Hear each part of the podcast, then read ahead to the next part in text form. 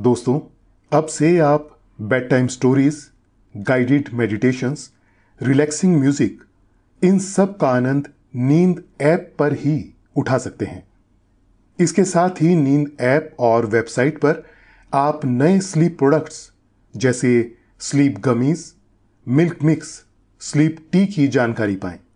इन products की आपको ना ही कोई आदत लगेगी और ना ही इनसे कोई साइड इफेक्ट्स होंगे। बल्कि ये प्रोडक्ट्स आपको तुरंत अच्छी नींद लाने में मदद करेंगे और आपका स्लीप एक्सपीरियंस बेहतर बनाएँगे। भारत गाँव का देश है। भारत की लगभग पैंसठ प्रतिशत आबादी गाँव में रहती है। अगर छोटे मोटे कस्बे छोड़ दें तो ज़्यादातर गाँव में कृषि ही एकमात्र व्यवसाय है। भारत के अधिकतर त्योहार फ़सल कटते समय या फ़सल काटने के बाद ही आते हैं। दिवाली भी बारिश की फ़सल आने के बाद या किसी वर्ष फ़सल के साथ साथ ही आती है। आज हम उसी गाँव की दिवाली और गाँव की फ़सलों की ही एक ऐसी अनसुनी कहानी की बात करेंगे जो प्रेरणाओं से भरी है। लेकिन पहले आप अपने आसपास की सारी लाइट्स ऑफ़ करके आराम से लेट जाइए। अपनी आँखें धीरे से बंद कर लीजिए। अब थोड़ा सा अपने शरीर को आराम दीजिए। थोड़ा और आराम। अपने शरीर को बिल्कुल ढीला छोड़ दीजिए। कोई टेंशन नहीं, कोई तनाव नहीं। अपने दिमाग में चल रहे सभी विचारों को, चिंताओं को त्याग दें। एक शांति सी महसूस करें। सब नेगेटिव पॉजिटिव विचारों को धीरे धीरे निकाल दें। हाथों को सीधा करके अपनी कमर के साइड में रख लीजिए। अपनी सांस पर ध्यान लगाइए। इसको धीमे या तेज नहीं करना है। बस ध्यान देना है। कि कैसे वो आपके नाक गले में होते हुए आपके अंदर प्रवेश कर रही है और कैसे वो आपके गले और नाक के माध्यम से वापस निकल रही है। आपका मन शांत, एकदम शांत होता जा रहा है। हर तरफ़ शांति ही शांति है। सुकून है, खामोशी है। आज हम रामपुर गाँव के ऐसे किसान परिवार के बारे में जानेंगे, जो बहुत ही कर्मठशील है। इस परिवार के मुखिया हैं उमेद सिंह जी। उमेद सिंह जी का एक छोटा सा परिवार है, जिसमें उनकी पत्नी रामवती सिंह व गोलू और सिम्मी दो बच्चे हैं। उमेद सिंह जी के माता पिता भी उनके साथ ही रहते हैं। उमेद सिंह जी के परिवार में कुल मिलाकर छह सदस्य हैं। उनकी उम्र अड़तीस वर्ष, उनकी पत्नी की पैंतीस वर्ष, और गोलू की बारह और सिम्मी की पंद्रह वर्ष थी। उमेद सिंह जी एक छोटे किसान थे। उनके पास सिर्फ़ छह एकड़ ज़मीन थी। इसके बाद भी वो अपने परिवार के साथ आनंदमय जीवन व्यतीत कर रहे थे। उमेद सिंह जी थोड़े में भी खुश रहने वाले इंसान थे। परिवार खुश रहे, बस इससे बड़ा उनका कोई सपना नहीं था। मई के महीने में अपनी बहन के बेटे की शादी से लौटने के बाद ही उन्होंने बारिश की फ़सल की तैयारियाँ शुरू कर दी थी। क्योंकि बारिश की फ़सल के बाद दिवाली आने वाली थी और दिवाली पर बच्चों के लिए कपड़े खरीदने थे। और गोलू भी जिद कर रहा था कि उसे भी साइकिल चाहिए, क्योंकि उसके मामा ने अपने बेटे को नई साइकिल दिलाई है।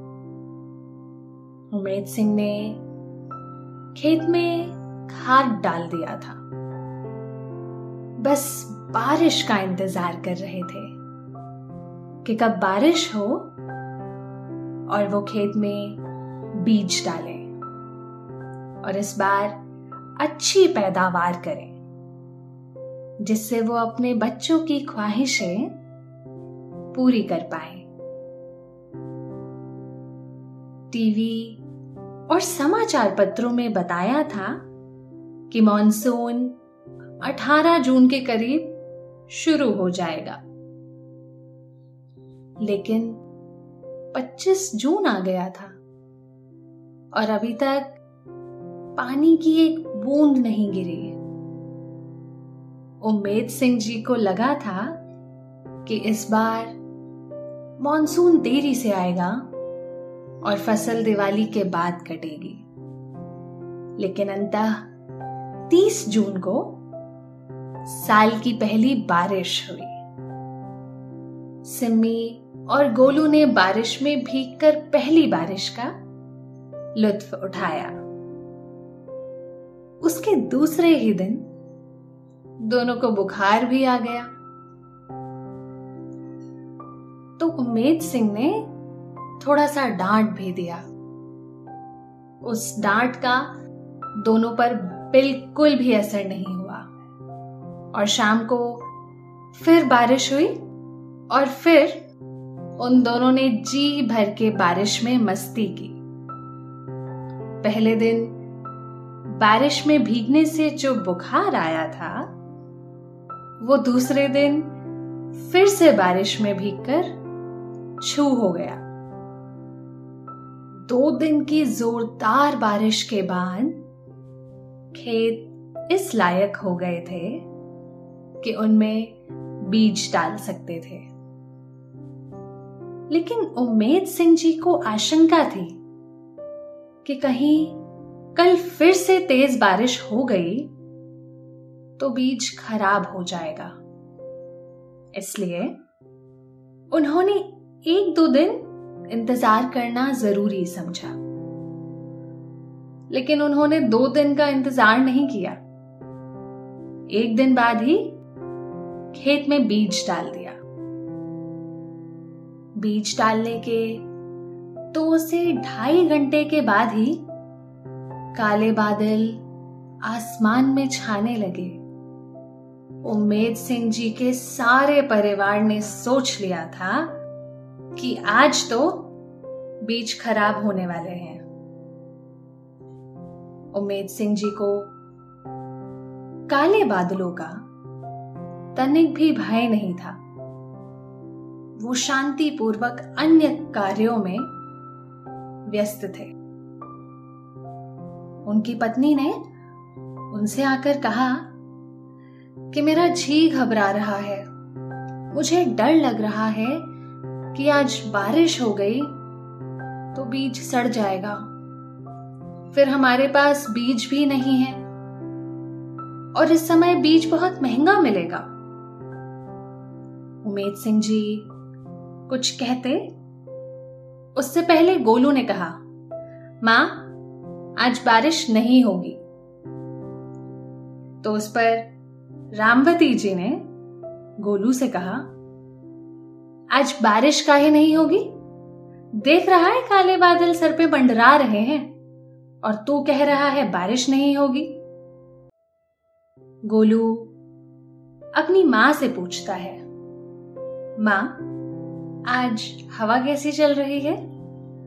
रामवती जी थोड़ा चिढ़ते हुए कहती हैं। तुझे खुद नहीं दिख रहा, हवा कैसी चल रही है?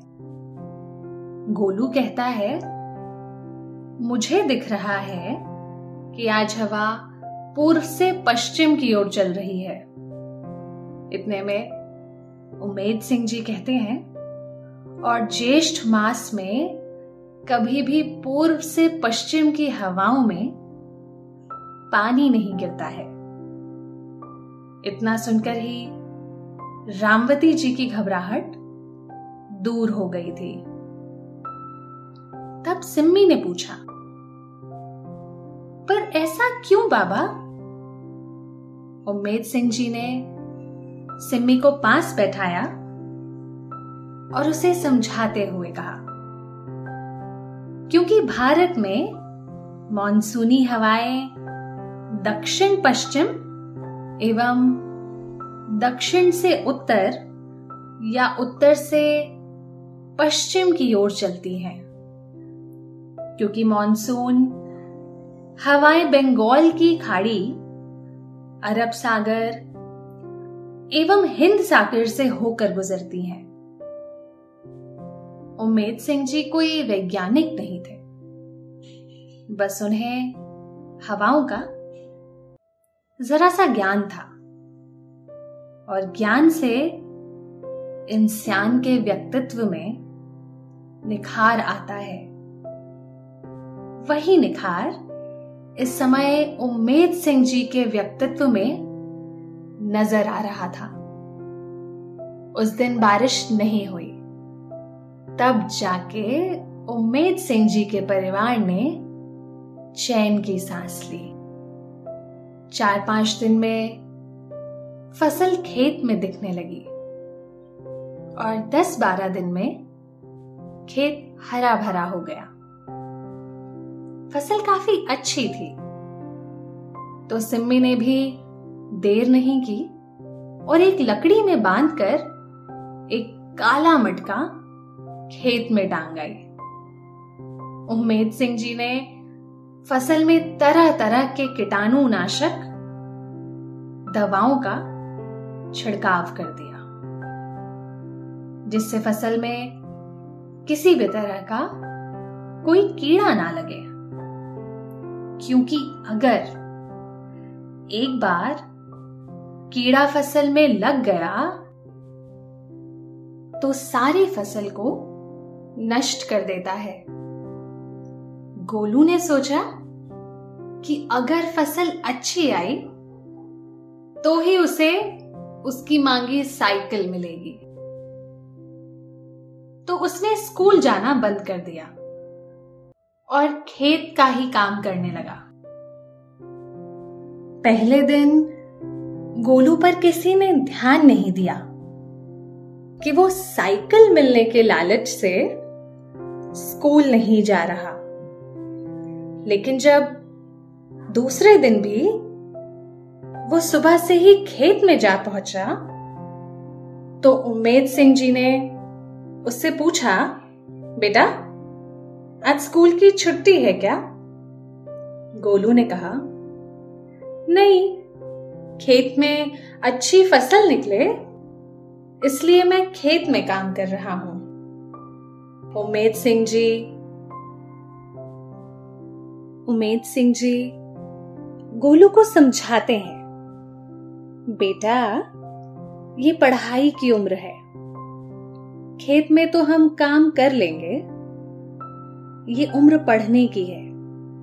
कल से स्कूल जाना।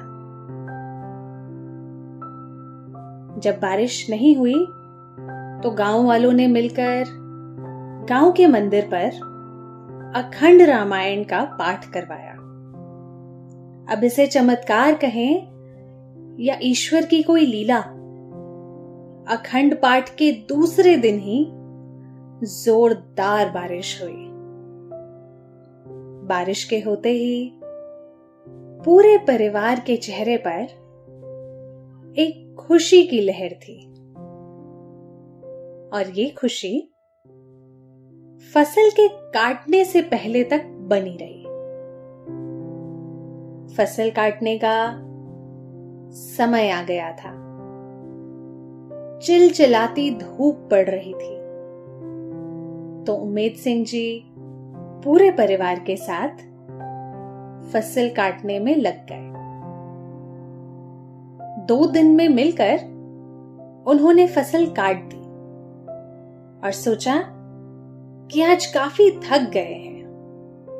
इसको कल मशीन से निकाल लेंगे। सब बहुत खुश थे कि फ़सल बिना किसी मुसीबत के आराम से घर में आ जाएगी। उमेद सिंह को रात में नींद नहीं आ रही थी। वो सोच रहे थे कि बस, किसी तरह ये रात और निकल जाए। उसके बाद तो वो सुबह होते ही फ़सल को मशीन में निकलवा लेंगे। रात के दो बज गए। लेकिन उमेद सिंह जी अब तक जाग रहे थे। तकरीबन रात के ढाई बजे वो सोए और साढ़े तीन बजे के करीब एक शोर सुनाई दिया। वो शोर सुन के उनकी आँखें खुल गई। तब तक उन्हें उनकी माँ की आवाज़ भी सुनाई दी। उनकी माँ तेज स्वर में कह रही थी कि, हे ईश्वर, कुछ तो रहम कर। बस आज की तो रात थी। उमेद सिंह जी अपने बिस्तर पर पड़े पड़े ये सब सुन रहे थे। वो शोर बारिश का था, जो ज़्यादा देर तक नहीं सुनाई दिया। लगभग 10-12 मिनट तक ही रहा, लेकिन उस 10-12 मिनट के शोर की वजह से उम्मेद सिंह जी की फ़सल दो दिन बाद निकली। क्योंकि फ़सल भीग गई थी और भीगी फ़सल मशीन से नहीं निकल सकती थी। दो दिन बाद फ़सल निकली। उम्मेद सिंह जी खुश थे। इतने परिश्रम के बाद फ़सल आखिर घर में आ गई थी। लेकिन बाकी सब ज़्यादा खुश नहीं थे। क्योंकि जो उन सबने सोचा था, फ़सल उससे कम निकली थी। गोलू भी अपने पिता से कह रहा था कि मैं स्कूल नहीं जाता और आपके साथ खेत में काम करता तो शायद फ़सल ज़्यादा निकल सकती थी। उम्मेद सिंह जी ने बड़ी ही सहजता से गोलू से पूछा, अगर परसों कुछ मिनटों की जगह अगर कुछ घंटे बारिश हो जाती तो क्या होता? गोलू ने कहा, सारी फ़सल बारिश में नष्ट हो जाती। उमेद सिंह जी मुस्कुराए। और कहा, बारिश की फ़सल सट्टा की तरह है। इसमें ज़रूरी नहीं कि हर बार आप जीते। कभी कभी आपको हारना भी पड़ता है। और अपनी किस्मत अच्छी है। क्योंकि ना तो हम इसमें जीते और ना ही हारे। जितना है उसमें संतुष्ट रहना सीखो। जो व्यक्ति बहुत अधिक का लालच रखता है, अंत में उसे थोड़ा भी नहीं मिल पाता है। गोलू को समझ आ गया और वो आज खुशी खुशी स्कूल के लिए निकल गया। उमेद सिंह जी, फ़सल में से अगले साल के लिए बीज निकालकर बची हुई फ़सल बेच आए। फ़सल बेचने के बाद जो पैसे मिले थे, उनसे सबसे पहले गोलू के लिए एक साइकिल खरीदी और सिम्मी के लिए नए कपड़े। ये सब खरीदने के बाद भी पैसे बच रहे थे। अपनी माँ और पत्नी के लिए साड़ियाँ खरीद ली। दिवाली पर गाँव में जानवरों के लिए भी श्रृंगार खरीदा जाता है। क्योंकि दिवाली के एक दिन बाद गोवर्धन पूजा होती है। उमेद सिंह जी के पास सात, आठ पालतू जानवर भी थे, जो उनके परिवार का ही एक हिस्सा थे। उनके लिए श्रृंगार खरीदा और कुछ मिठाइयाँ बनाने के लिए सामान भी। और उसके बाद घर के लिए चल दिए। दिवाली में बस तीन दिन बाकी रह गए थे। लेकिन उमेद सिंह जी बच्चों के लिए पटाखे नहीं लाए थे। क्योंकि उन्हें पता था कि अगर वो अभी पटाखे ले गए तो दिवाली तक बच्चे सारे चला देंगे। जब उमेद सिंह जी घर पहुँचे तो गोलू खुशी के मारे पागल हो गया। उसे नई साइकिल जो मिल गई थी। सिम्मी भी नए कपड़े मिलने पर खुश थी। उमेद सिंह जी ने, जब माँ को नई साड़ी दी तो वो पूछने लगी कि अपने लिए क्या लाया है? तो उमेद सिंह जी ने हंसकर कहा, मैं फ़सल बेचकर अपने परिवार की खुशियाँ खरीद के लाया हूँ। मुझे इससे ज़्यादा और कुछ चाहिए भी नहीं। उमेद सिंह जी दिवाली वाले दिन बच्चों के लिए पटाखे लेने बाज़ार गए। उमेद सिंह जी और उनके परिवार ने जुलाई से दिवाली की जो तैयारी शुरू की थी, वो नवंबर में जाके पूरी हुई। बच्चे काफ़ी खुश थे। बच्चों ने खूब पटाखे चलाए और मिठाइयाँ खाई। गोलू ने अपने सारे दोस्तों को अपनी साइकिल की सैर करवाई। नई साइकिल को गोलू एक मिनट के लिए भी अकेला नहीं छोड़ रहा था। उमेद सिंह जी भी अपने परिवार को खुश देखकर संतुष्ट थे। गाँव की दिवाली का आनंद लेने के बाद अब आपके सोने का वक्त हो रहा है। नींद चुपके से आपके सिरहाने आकर बैठ गई है। वो हौले हौले आपकी पलकों को स्पर्श कर रही है। आप पर नींद की खुमारी छाती जा रही है। आपकी पलकें बोझिल हो रही हैं।